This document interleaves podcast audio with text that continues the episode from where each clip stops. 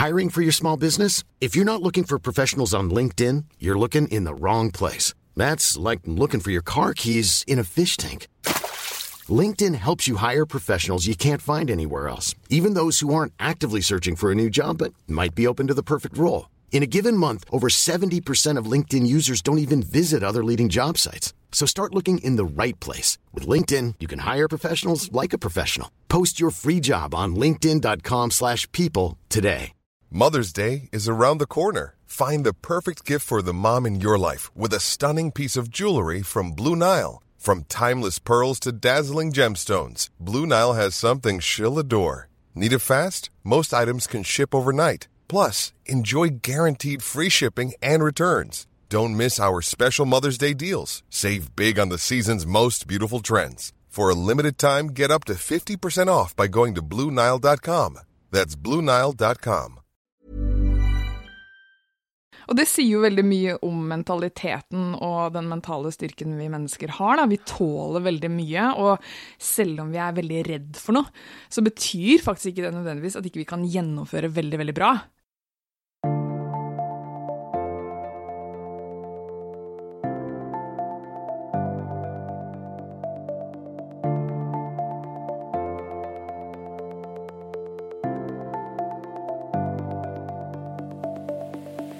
Hallo, du hører på episode 126 av Ingefær podkast med meg, Sara Lossius. Jeg håper og tror at du både lærer noe og blir inspirert av hver eneste episode av Ingefær. Og denne episoden er jeg sikker på at det tikker av på begge de to tingene. Gjest er mentaltrener, gründer og forfatter Cecilie Ystnes Myhre. Hun har vært på Ingefær to ganger tidligere, i episode 11 og i episode 71 sammen med Siri Abrahamsen, hvor vi snakker om selvfølelse og selvtillit. Denne sesongen av Ingefær startet med Silje Torp, som snakket mye om å trene mentalt, og deretter var det Hanne Sorsa som delte med oss hvor nyttig mindfulness og meditasjon kan være. Og det er nemlig også en del av det å trene mentalt. Og i ukens episode av Ingefær øser Cecilie av sin erfaring som mental trener. Hun trener både toppledere, profesjonelle idrettsutøvere og vanlige folk som deg og meg. Hun utdanner også mentale trenere, og jeg er utdanna nettopp hos henne og kollegaene hennes i Raw. For meg så har kunnskap om mentale verktøy vært innmari viktig, både personlig og profesjonelt. Men jeg kan jo alltid bli bedre, jeg kan alltid lære noe nytt, og det gjorde jeg i denne samtalen med Cecilie. Og på slutten av episoden svarer Cecilie på lytterspørsmål som jeg fikk på Instagram-profilen min Sara Lossius. Cecilie hun finner du på Cecilie Ystnes mentaltrener på Instagram og på rawtrening.no. Meg finner du på saralossus.no, som spaltist i Kamille og på kamille.no jevnlig, og som Sara Lossus på Instagram og Facebook. På torsdag kommer som vanlig Ingefær Shot ut, og da får du vite hva en som er så rå på måloppnåelse, er mest stolt av i livet sitt. Men nå over til Cecilie, og jeg vil anbefale deg å holde penn og papir klar, for her er det innmari mye å hente. God lytt! Cecilie, velkommen tilbake på Ingefær. Takk! Det er skikkelig gøy. Det er tre år siden du var med første gang, for du var en av de første gjestene jeg intervjuet når Ingefær var eh, ferskt. Mm. Så har du vært med en gang eh, med Siri Abrahamsen om selvtillit og selvfølelse. Mm. Så nå er det på tide å ha deg igjen. Ja, det var veldig hyggelig, da. En Jeg er blitt lei meg. Ja, men en av grunnene til at jeg ville ha deg eh, igjen, er at eh, jeg får sånn jevnlig drypp av at folk, eller gjester, prater om eh, mentaltrening. Eh, og da må jeg gå til kilden. og det er deg. Kilde og kilde. Jo da. Litt kilde. Vi bare begynner med Hva er mental trening? Det er eh, på samme måte som med fysisk trening, da. En, en systematisk trening av de mentale musklene som vi vet gjør at vi får mer ut av potensialet vårt. For å si det enkelt og greit. Mm. Det høres så veldig greit ut, og så er det så mye større enn det. Ja, det er det. Så kommer det an på hvor mye tid du har, og hvor mye svar du vil ha på det spørsmålet. Men til åtte minutter til sammen omtrent. Ja, eh, men, det er, men det er klart det er noe vi alle gjør, bevisst og ubevisst hele tiden. Ja. Eh, det er jo ikke noe rocket science i så måte. Eh, og så har jo si, psykologien gjort mye forskning på hvilke da muskler, hvis vi skal kalle det litt det, da, som gjør at vi klarer å endre atferd enklere. Og da handler det om å trene muskler som selvtillit, fokus, motivasjon, viljestyrke etc. Ja. Mm. Men det er for alle, ikke sant? Absolutt. Vi alle har jo denne hjernen og følelser og tanker, så det er ikke noe sånn at uh, det her skiller seg kun ut for uh, en del av befolkninga. Uh, og det er jo sånn som vi i Raw også erfarer, at det er jo et enormt bredt spekter av mennesker som ønsker å lære mer og vite hva de kan gjøre for å ja, få mer ut av potensialet sitt, eller utvikle seg mer, løse problemer mer effektivt, osv. Mm. Ja. Så når du, du har jo en del én-til-én-samtaler. Yes. Så det er ikke bare superstjerner? Nei, nei, nei. nei, nei. Nei. og, og, vi alle er jo folk. Altså, titler er jo Hva er det for noe? Det er jo noe vi gjør. Uh, men alle er jo folk, og, og det er en stor, hva skal jeg si sammenheng mellom hva alle ønsker å jobbe med. Mm. Så det er jo det som er litt gøy, at uh, uansett arena, bakgrunn, erfaring og personlighet, så opplever jeg at uh, metalltrening og det kalle den oppskriften, da, uh, fungerer veldig godt for veldig mange mennesker. Så, men når, når folk, folk, som du sier, tar kontakt med deg første gang, mm. er det for, som regel fordi de er et sted, og så er det føler at de ikke kommer opp på neste platå, eller er det Jeg tenker at de har en eller annen utfordring som de har lyst til å komme videre. Ja, eh, det er jo enten det. At mm. uh, hjelp meg uh, å bli litt mer effektiv i måloppnåelse, hvis vi kan kalle det sånn. Selv om ikke alltid det kanskje målet er definert. Uh, eller så handler det om en nysgjerrighet på rett og slett faget. Mm. Og har lyst til å se litt hva det er, og hvordan det kan hjelpe dem selv. Eller kanskje gjennom den rollen de allerede er i.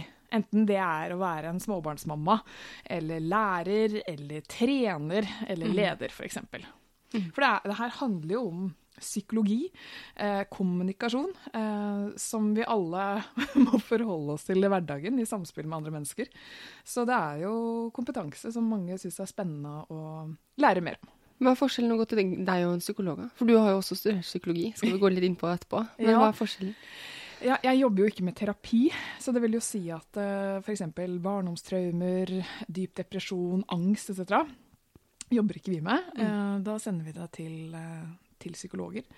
Så vi jobber jo veldig lite da med fortid og diagnoser. Mm. Så vi jobber ut fra et utgangspunkt at man ønsker å utvikle seg, og er si, frisk. Ja. Når det er sagt, så kan vi jo jobbe med Eh, prestasjonsangst. Eh, og, og, selvfølgelig, eh, man kan jo spørre hva er en diagnose og ikke. Vi alle har jo biter av små depressive perioder innimellom i løpet av livet vårt. Vi alle kan kjenne på litt angst. Så, så det kan vi få, men, eh, men ikke når, når, det har blitt så si, stort at det begrenser veldig mye av livet. Mm. Da, da, er det best å gå til en som er ekspert på det. Mm. Mm. Ja, for jeg, på, jeg, hadde lyst til å rekke opp hånda på begge de to tingene. Ja, ja. Jeg kan jo ha ganske stor eh, Jeg kaller det ikke for angst, da, men stor eh, redsel eller noia for å gjøre visse ting, f.eks. Mm. Så akkurat der så kan jeg kanskje tikke på eh, angstting, da, eller sånne mm. Eh, symptomer. Men jeg vil jo ikke si at det definerer Altså, de fleste, eller veldig mange f.eks., kjenner på det å snakke høyt. Eh, det gikk jeg på kurs for i London, for å liksom ta ordet, tørre mm. å ta ordet, da. For å komme over den eh, terskelen. Ja. Så det er noe man kan trene på. Definitivt. Sånne ting. Definitivt. Og jeg tipper at veldig mange skuespillere har sceneskrekk òg, jeg. Ja.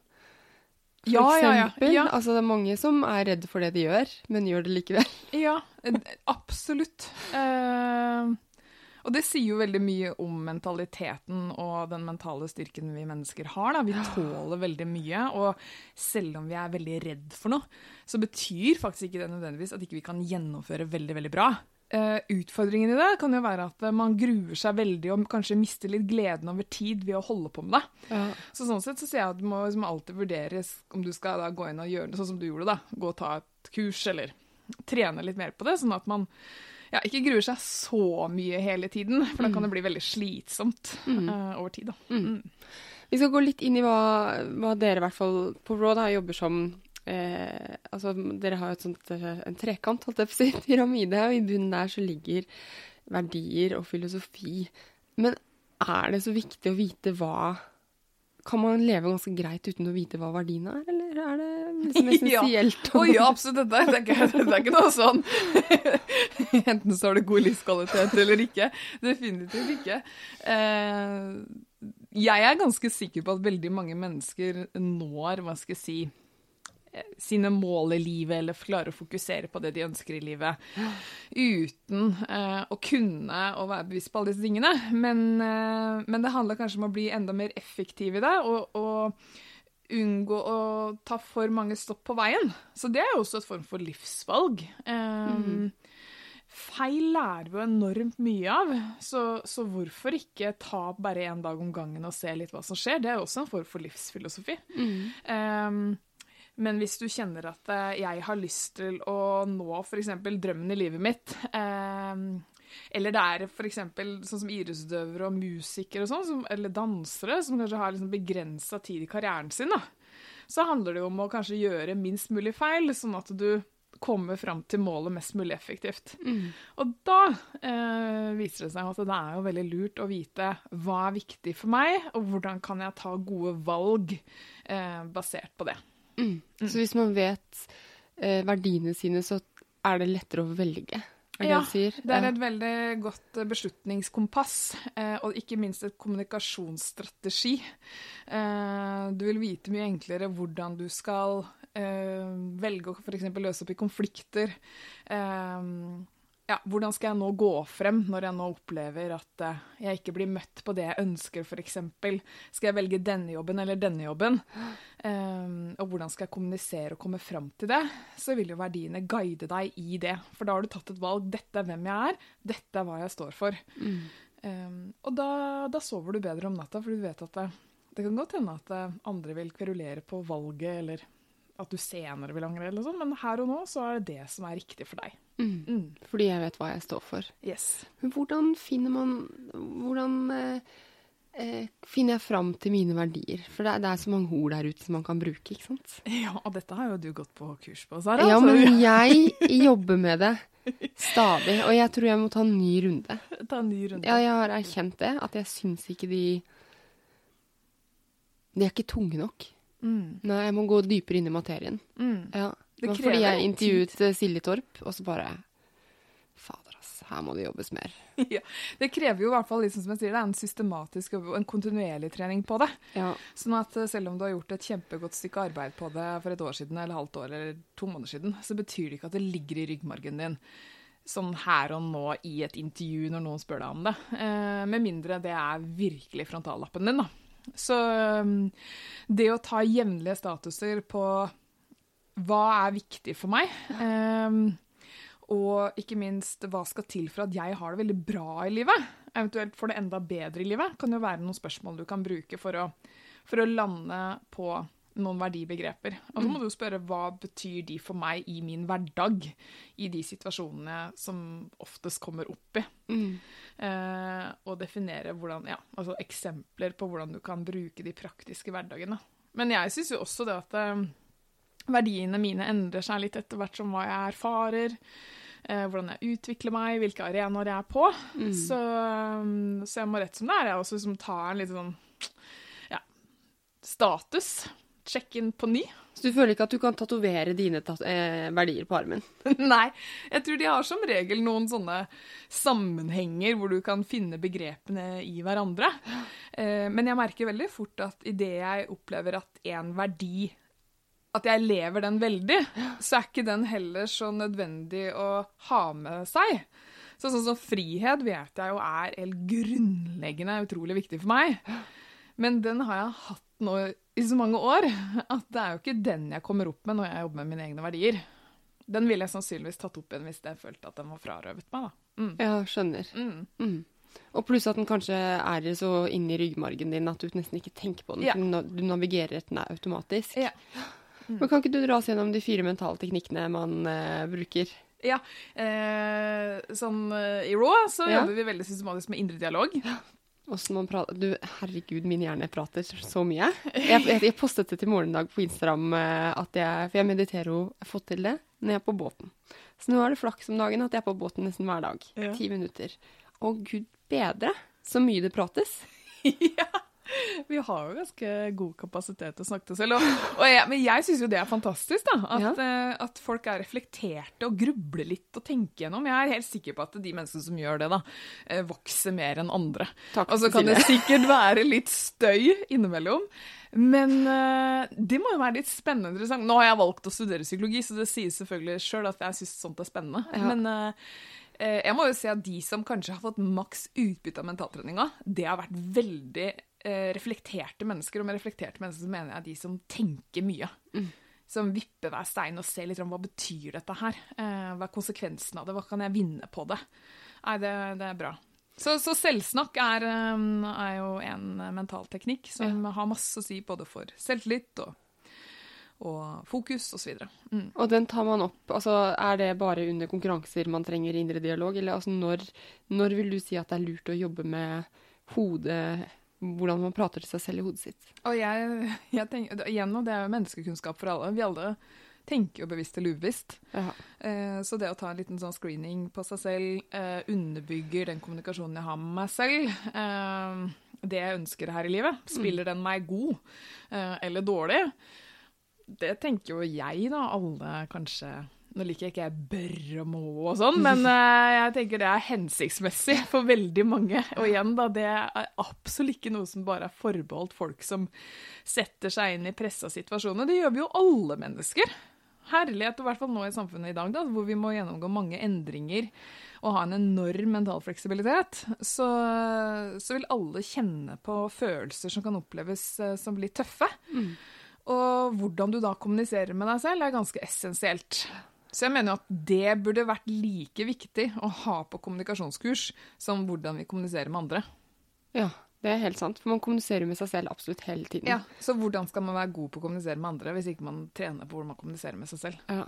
Jeg merker at det er i visse perioder at jeg er kjipere med meg selv enn andre. Altså Hvis jeg f.eks. ikke har fått gjort alt jeg skal innen, eller på to do-listen min, da. Hvis jeg har stått opp for sent en dag eller noe sånt, da er jeg nådeløs. Har jeg lagt merke til med meg selv. Og det er litt slitsomt òg, for jeg må gå inn så innmari aktivt og korrigere. Og det i seg selv bruker jeg mye energi på. Så bare skjerp deg, ikke vær så streng med deg selv. Og så eh, begynner jeg å jobbe igjen, og så kommer jeg inn igjen fra sinnet bare mm. Jeg syns den korrigeringen kan være slitsom. Ja, øhm, det er den jo. uh, som all trening på noe vi vil bli bedre på. Mm. Og så må jeg bare si at um, hva er en god indre dialog og selvsnakk? Det får vi jo hver enkelt definere, da. For noen så vil det fungere å være litt nådeløs med seg selv innimellom. Det kan gjøre at du får til mye mer enn du vanligvis ville gjort. Og så må du veie opp i hvilken grad kan jeg slacke av litt, grann, 10 mindre. Da er vi der. Så det å ha en litt sånn negativ indre dialog, det er ikke noe farlig i seg selv. Eh, Jeg tror veldig på det med konstruktivitet. eh, Løsningsorientert indre dialog. Eh, Jeg tror ikke på, på at vi kan ljuge til oss selv. Det blir et sånn luftslopp som kan sprekke anytime. Så si til seg selv at man er flink i noe som man f.eks. ikke er. Det er litt på lånt tid. Men å si at eh, hvis jeg trener på dette, så blir jeg sannsynligvis bedre. eh, Det er blitt bedre enn jeg er ræva på nå. som er veldig destruktivt. Og Ja. også være ærlig, tenker jeg noen ganger, at det der gjorde du ikke så særlig bra. Nei, og, og så er det liksom, hva gjør jeg med det? Og stort sett så er det jo trening, da, som gjør oss bedre. Mm. Da var det indre dialog. Vi kan eh, kanskje snakke litt om mål, Ja, for den, eh, den er interessant. Ja, yes, det. eh, ja, det er jo veldig interessant, fordi at eh, målsettinger er jo noe vi veldig mange kjenner mye til. Eh, men som jeg syns er interessant å se at eh, veldig mange har mye å gå på i forhold til hvordan man kan bruke det da, opp mot de mentale ferdighetene. Ja. Så mål gir jo mening. Så vil jo si at hvis du befinner deg f.eks. i livet på et stadie der du Oi, jeg har ikke så mye motivasjon. Hvorfor klarer jeg ikke å mobilisere litt viljestyrke nå? Så hadde jeg sagt OK, men én, har du et mål? Eh, vet du hva du skal sikte på? Og to, i hvilken grad finner du mening i det målet? Eh, hvis du finner lav mening i det målet, så kan du heller ikke forvente stor grad av motivasjon og viljestyrke. Da er det vanskelig å stå opp om morgenen. Det er det definitivt. Ja. I tillegg så har mål en direkte innvirkning på fokus. Igjen, det vi sikter på, det er det større sjanse for at vi treffer. Eh, Så hvis du går inn eh, i en time på jobben eller et møte, og du ikke har et klart mål med det, så er det klart at da er det litt mer kanskje opp til tilfeldighetene hvorvidt du vil gå ut av det møtet og kjenne deg fornøyd. Ja. Og så igjen, eh, mål har jo masse å si opp mot selvtillit.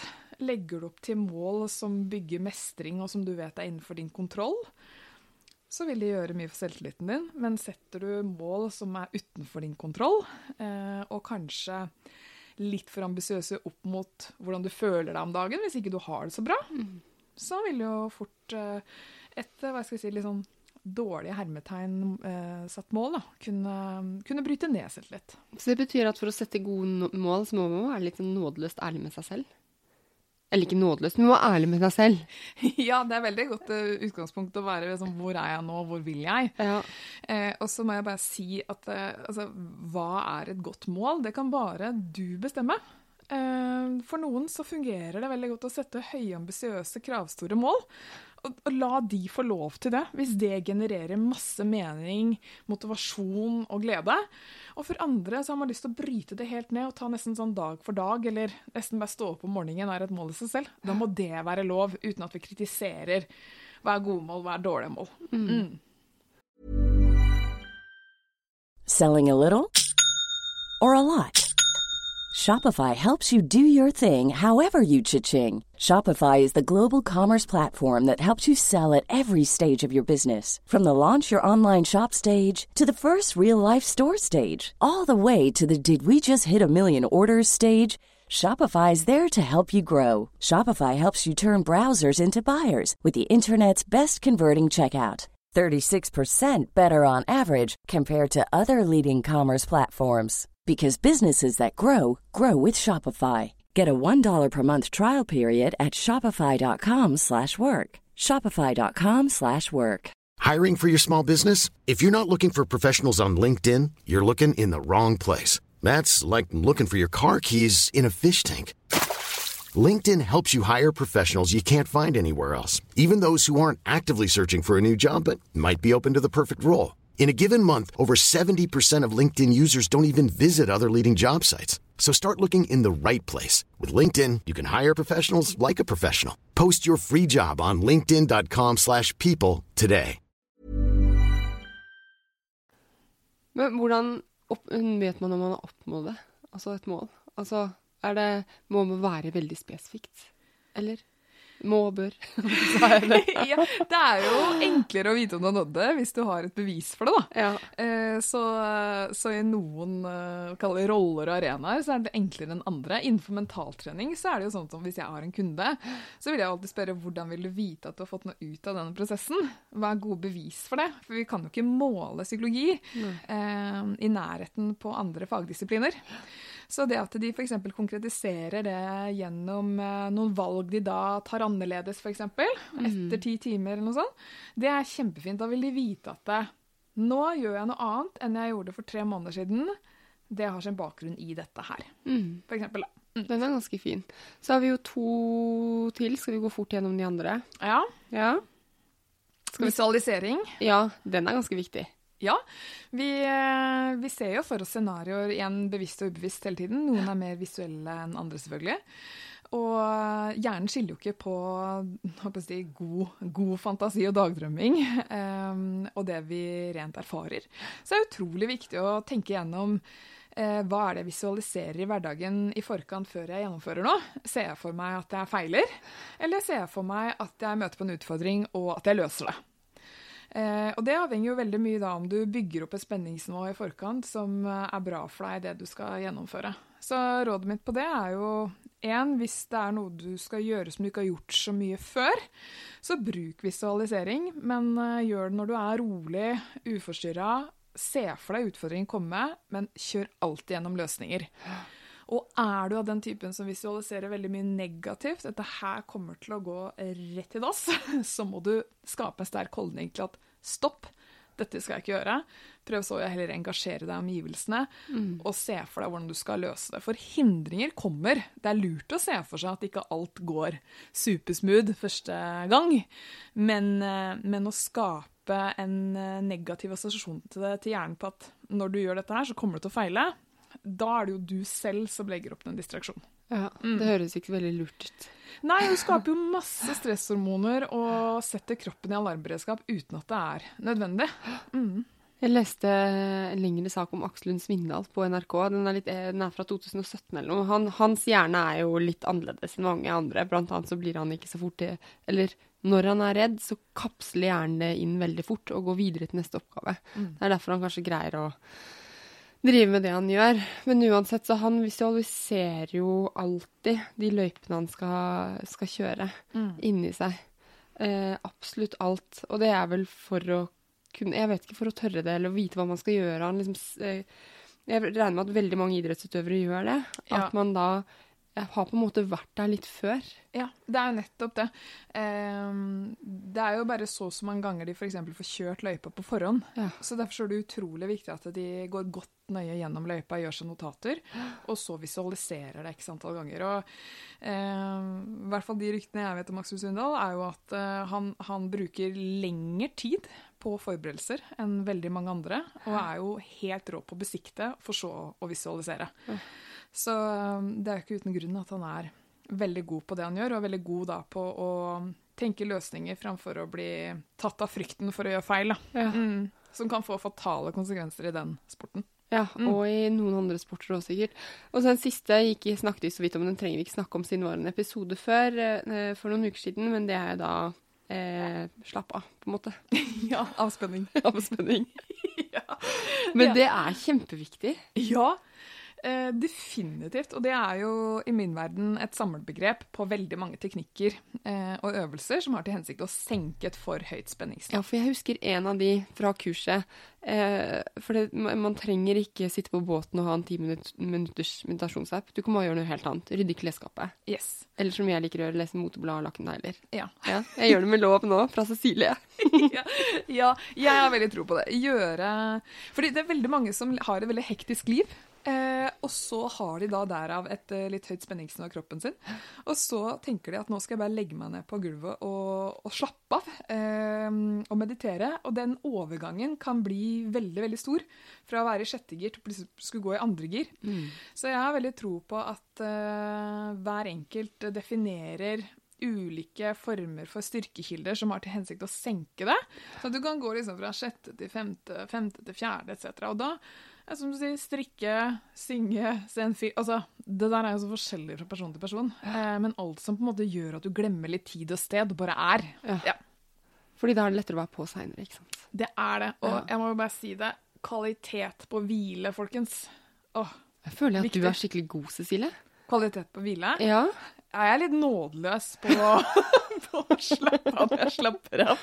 Jeg er litt lat i genet mitt òg, da, så jeg liker det. Og liker det å slappe av når jeg slapper av. Ja, men det er ikke slappe av half-ass, men liksom bare Nå skal jeg slappe av, liksom. Mm, ja, det er jo litt fordi jeg har kjent på det selv å ikke være god på det òg. Ja. Ikke sant? Så til slutt så mener jo jeg at det, jeg kan ikke drive og skylde på alt annet i livet. At det, det, går ikke an å roe ned, og det er umulig, og så videre. Men liksom, har man ett minutt, eller man har fem minutter, så, så bruk de fem minuttene med skikkelig kvalitet. For da er det så gøy å kjenne på det giret når man er i gang.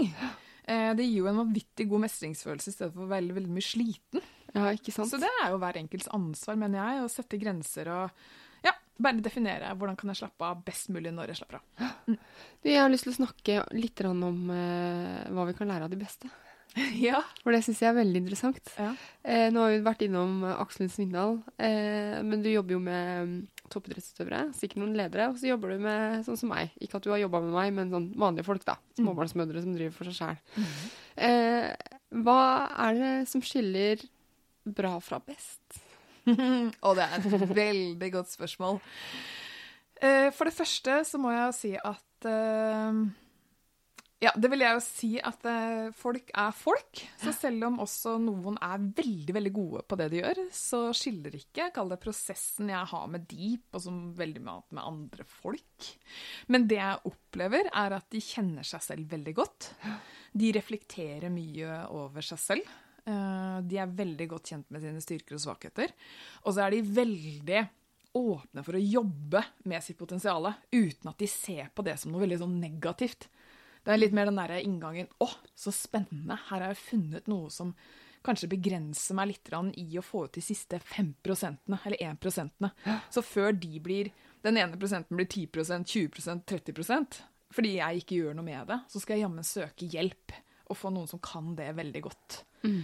Så veldig jordnære, åpne, utviklingsorienterte eh, og villige til å gjøre jobben. Ja. Mm. Litt sterkere vilje til å gjøre gå den ekstra milen enn mange andre, da, med andre ord. Ja. Ja. Det, er ikke, det er ikke de jeg må purre på 'nå har vi en time'. De, de er der og, og har et enormt eierskap til prosessen. Eh, har gjort eh, hjemmeleksa si og um, er veldig gode på å ta det fra samtalen inn i hverdagen og putte det inn i den konteksten de ønsker. Mm. Du, grit. Det skrev de på, på Rosen Instagram-konto tidligere år, tror jeg. Men det er, jeg har tenkt på det som evnen til å stå i, i motgang over tid. Men det er vel ikke helt den definisjonen du bruker? Jo, jeg syns den var god, jeg. Ja. Absolutt. Liksom mental eh, kondisjon. Ja. God mental kondisjon. ja. Ja. Det er litt it-ord, er det ikke det? I hvert fall i fjor eller 2017 eller noe sånt. Jo, for det var gitt ut en bok om det òg. Men det, det er det som er eh, Som skiller også eh, mange. Yes. Ja.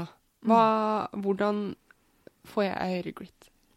Eh, blant annet å sette de mentale teknikkene vi snakket om nå, eh, i system over tid. Eh, og ikke minst være god på emosjonsregulering. Altså vil si være god på å ta kontroll over følelsene sine. Eh, for å si det veldig kort og enkelt. Eh, men det handler jo veldig mye om aksepten i at i livet så må vi tåle en del. Det er en del ting vi må regne med når vi ønsker et eller annet. Enten det er å bli mamma, eh, eller det er å bli toppleder eller bli gründer, eller bytte jobb. Så er det noe med å stoppe på liksom, hva er det jeg må regne med av litt motgang da. Eh, og ikke se på det som nødvendigvis noe negativt, men en, en spennende utfordring du har lyst til å ta litt tak i. Og det å ikke forvente å komme til målet umiddelbart. Og det er jo noe vi kan trene på fra vi er veldig små. Eh, og det er veldig interessant å se på dette med grit opp mot uh, generasjon Z. Ja. Eh, som, eh, som f.eks. bruker veldig mye tid foran PC, TV, og ikke har like mye sosial interaksjon. Eh, ja, folk som er på en måte født før det, eh, var mye mer ute og lekte i skolegården. Eh, kjente på kanskje litt mer den følelsen av å bli avvist i skolegården eller i barnehagen. Må liksom jobbe seg gjennom en del sånne ting. Mens i dag så er det litt enklere å bare kapsle seg inn for seg selv. Eh, det er høyere grad av sammenligning. Så, så vi, vi må jo passe oss for at vi ikke utvikler kall det barn, da, mennesker, til å, til å bli lite robuste. Ja, hvordan, eh, hvordan eh, vil jeg som mamma Hvordan kan jeg liksom trene barna mine til å Må jeg pælme det ut hver dag? Nei da. Eh, det gjør jeg jo. Jeg vil at de skal være ute. Ja, ja men det er, det er jo kjempefin grit-trening, da. Ja. Det at de, fordi gjennom lek så vil det alltid komme noen sånne småhindringer, obstacles, som de må jobbe seg litt gjennom. Eh, det derre å be de vente. Ikke sant? At vi lærer ungene våre å kjede seg litt. Ja. Altså Med andre ord at de ikke får viljen sin da, med en gang, um, er, er jo ett aspekt. Um, og det der med å, å utfordre komfortsonen deres litt innimellom. Hvis de syns at det er skummelt å gå og kjøpe seg en is, så ja, OK, bli gjerne med, men la dem fortsatt prøve å kjøpe seg den isen. Vær tryggheten. Og vise at jeg skal være med deg hele veien her. Men eh, jeg har tro på at du kan klare å stå igjennom dette ubehaget. Det er jo å gi også unger og voksne enormt mye tillit. Så det handler litt om at vi finner den balansegangen da, mellom når skal jeg pushe litt, og når, når skal jeg bare trygge og, og gi vilje. Og da var samfunnet liksom rett og slett bare lagt opp litt annerledes før eh, enn det er i dag. Mm. Kanskje litt mer puter nå. Litt mer puter nå viser jo i hvert fall eh, forskningen, da, som gjør at den generasjonen Z har jo mye mer angst og depresjon enn tidligere generasjoner. Ikke sant? Motstand vil jo komme uansett i livet. Er, det tenker jeg sånn, er det én ting man er sikker på, så Nettopp. er det det. Ja. Så det å lære å, å, at når man tryner, selv om det kan gjøre kjempevondt og få skrubbsår over hele kroppen, så går det greit. Ja, det gjør det. Det Reise seg opp igjen. Ja. Eh, men er det noen spesielle vaner man liksom kan lære av de beste? Er det, jeg intervjuet Ida Jackson forleden, Um, og det kommer ut etter at episoden med deg, så jeg må bare tease det. Men hun eh, står opp og skriver tre sider hver morgen. Fordi det er å skrive hun lever av. Så det må hun opprettholde hele tiden. Lørdag, søndag, når som helst. Står opp tidlig, skriver tre sider. Mm. Jeg syns det var dritimponerende. Hva vi kan lære? Uh, nei, jeg, ten jeg tenker først og fremst det der med å selvreflektere uh, er én ting. Uh, skap deg tid til det, for det er jo også noe du må skape deg tid til. Det er ikke noe sånn som kommer av seg selv. Sette deg ned med f.eks. en gang i måneden og tenke hva gikk bra i januar. Ja. Ja, Opp mot hva jeg ønsket meg, håpet på, hadde som mål. Mm. Eh, hva funka, hva funka ikke? Eh, hvorfor, hvorfor ikke? Og, og hva kan jeg gjøre for å endre på det neste måned? Eh, og så er det jo, hva skal jeg si, veldig effektive. Eh, og det går jo litt igjen på mål og time management. Veldig god på å ta beslutninger. Og det handler jo litt om å tørre å ta risiko. Og det er igjen du må, må, må trene på, da. Mm. og da går vi litt på det der å tåle den følelsen av å ikke alltid ha kontroll. Um, så, men, men den derre læringsaspektet er sikkert mange som har om growth mindset. Men det handler jo veldig mye om det. Hvis du har en innstilling i livet på at 'jeg kan ikke feile, jeg kan kun lære av det', så er det klart at du tar ting eh, mye, mye bedre. Reiser deg raskere, prøver igjen, og da er det bare et tidsspørsmål før du vil mestre, mestre, mestre. Eh, og så bygger jo det opp en veldig god selvtillit, som igjen er god, eh, altså godt forsvar mot eh, stress. Ja. Siste jeg har på det her, er eh, motivasjon. Altså det, jeg, opp, jeg tenker at eh, motivasjon det kommer ikke dalende ned fra himmelen. Gjør ikke det? Nei, for noen så føles det kanskje sånn, men eh, de fleste av oss må jo jobbe med å ja, ha motivasjon i livet. Ja. Så hvis det er noe ja, lytterne kjenner på innimellom går ned, så er det noe med å spørre seg selv igjen hva kommer det av? Og uh, igjen så hadde jeg spurt om ja, men hva, hva er det du ser etter i livet da, for å bygge motivasjon? Um, we see in the world what we look for. Så det, det er noe med det. Uh, og igjen, mål gir mening. Um, så enten det gjelder treningsmotivasjon eller jobbmotivasjon, så er det noe med hva kan jeg gjøre for å kjenne på mer mestring og mening i hverdagen. Eh, og da syns jeg jo at da er det viktig å se på ikke bare kanskje den jobben man gjør i dag, men hvorfor den jobben er viktig på lang sikt. Igjen litt sånn uh, vår generasjon sett etc., som kan kjenne på, i hvert fall ser jeg hvis jeg er i bedrifter, åh, men jeg finner liksom ikke mening i denne jobben min de første seks månedene.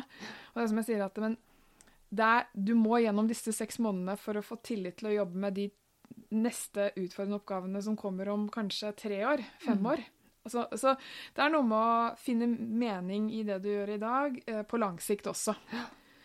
Og det tenk, kjenner jeg jo selv som gründer, at hvis jeg skulle evaluert min motivasjon på de oppgavene jeg hadde de første årene, så hadde jo den vært veldig lav hvis ikke jeg hadde en idé om hva det skulle lede meg til på sikt. Mm. Ja.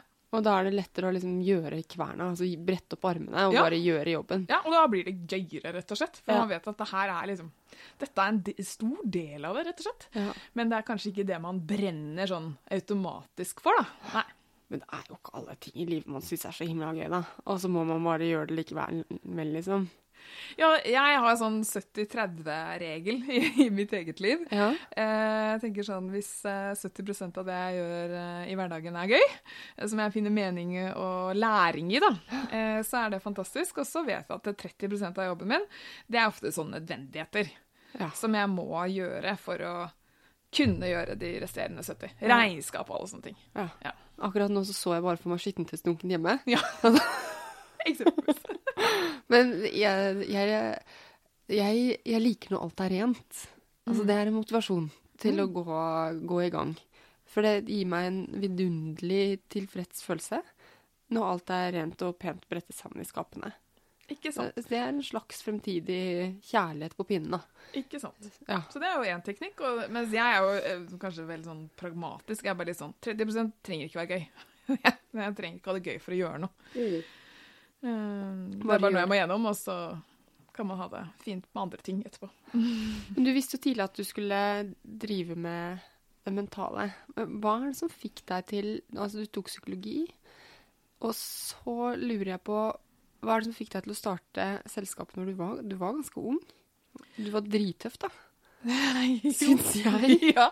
Eh, Eller naiv? Nei, jeg vet ikke.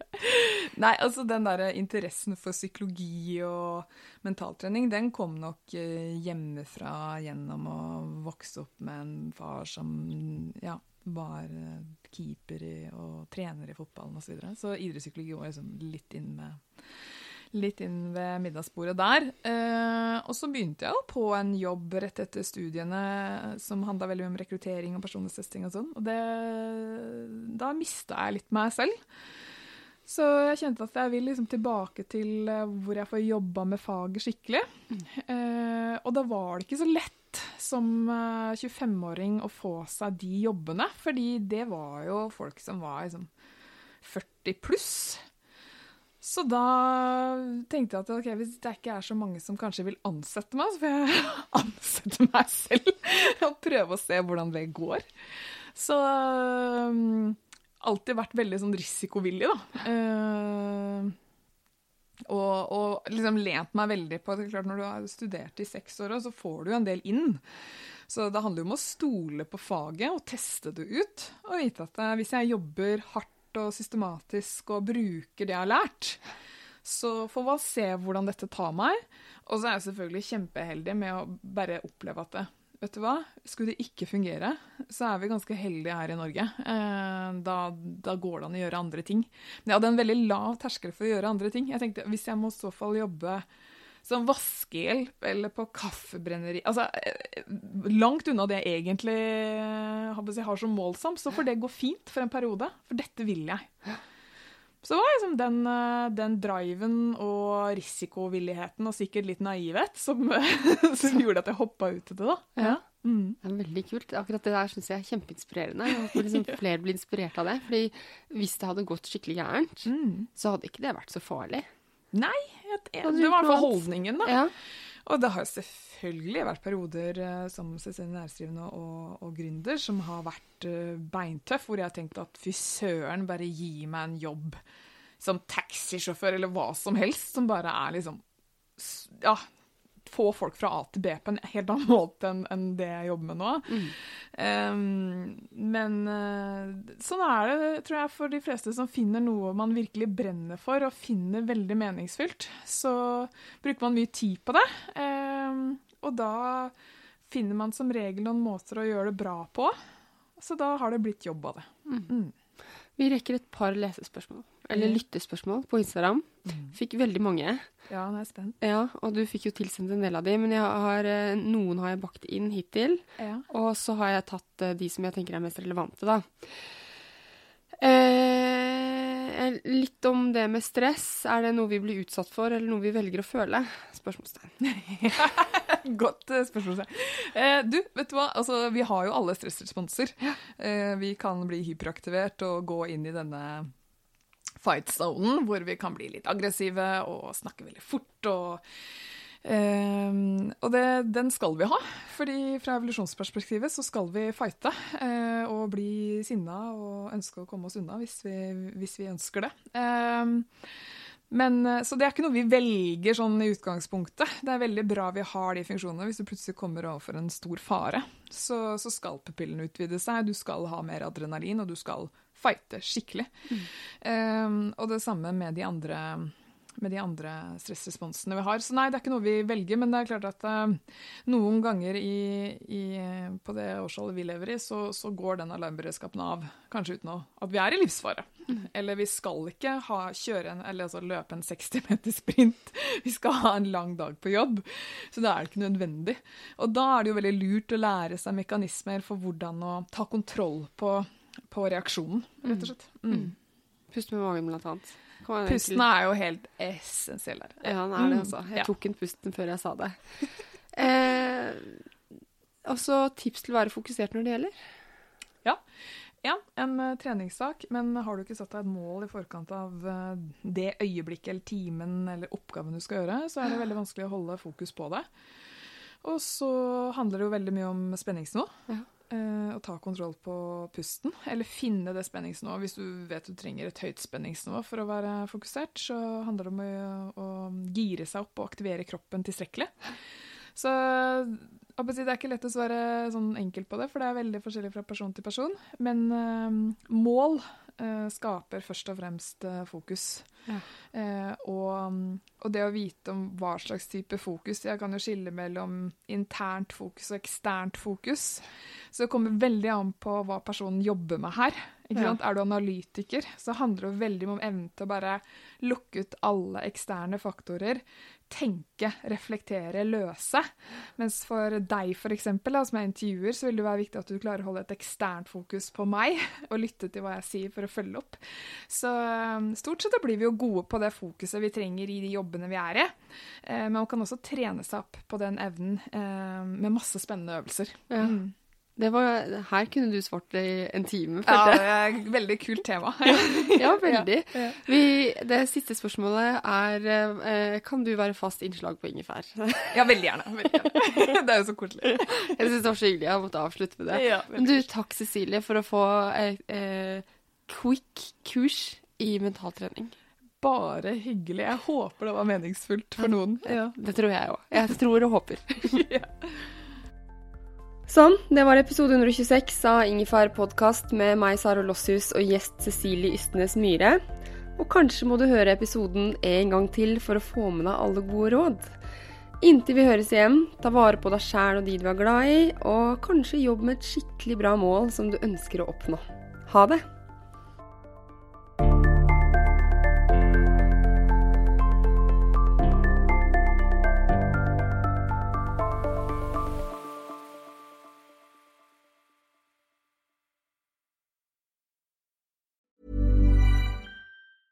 Normally, being a little extra can be a bit much, but when it comes to healthcare, it pays to be extra. And United Healthcare makes it easy with Health Protector Guard fixed indemnity insurance plans. Underwritten by Golden Rule Insurance Company, they supplement your primary plan, helping you manage out of pocket costs without the usual requirements and restrictions like deductibles and enrollment periods. So when it comes to covering your medical bills, you can feel good about being a little extra. Visit uh1.com to find the Health Protector Guard plan for you.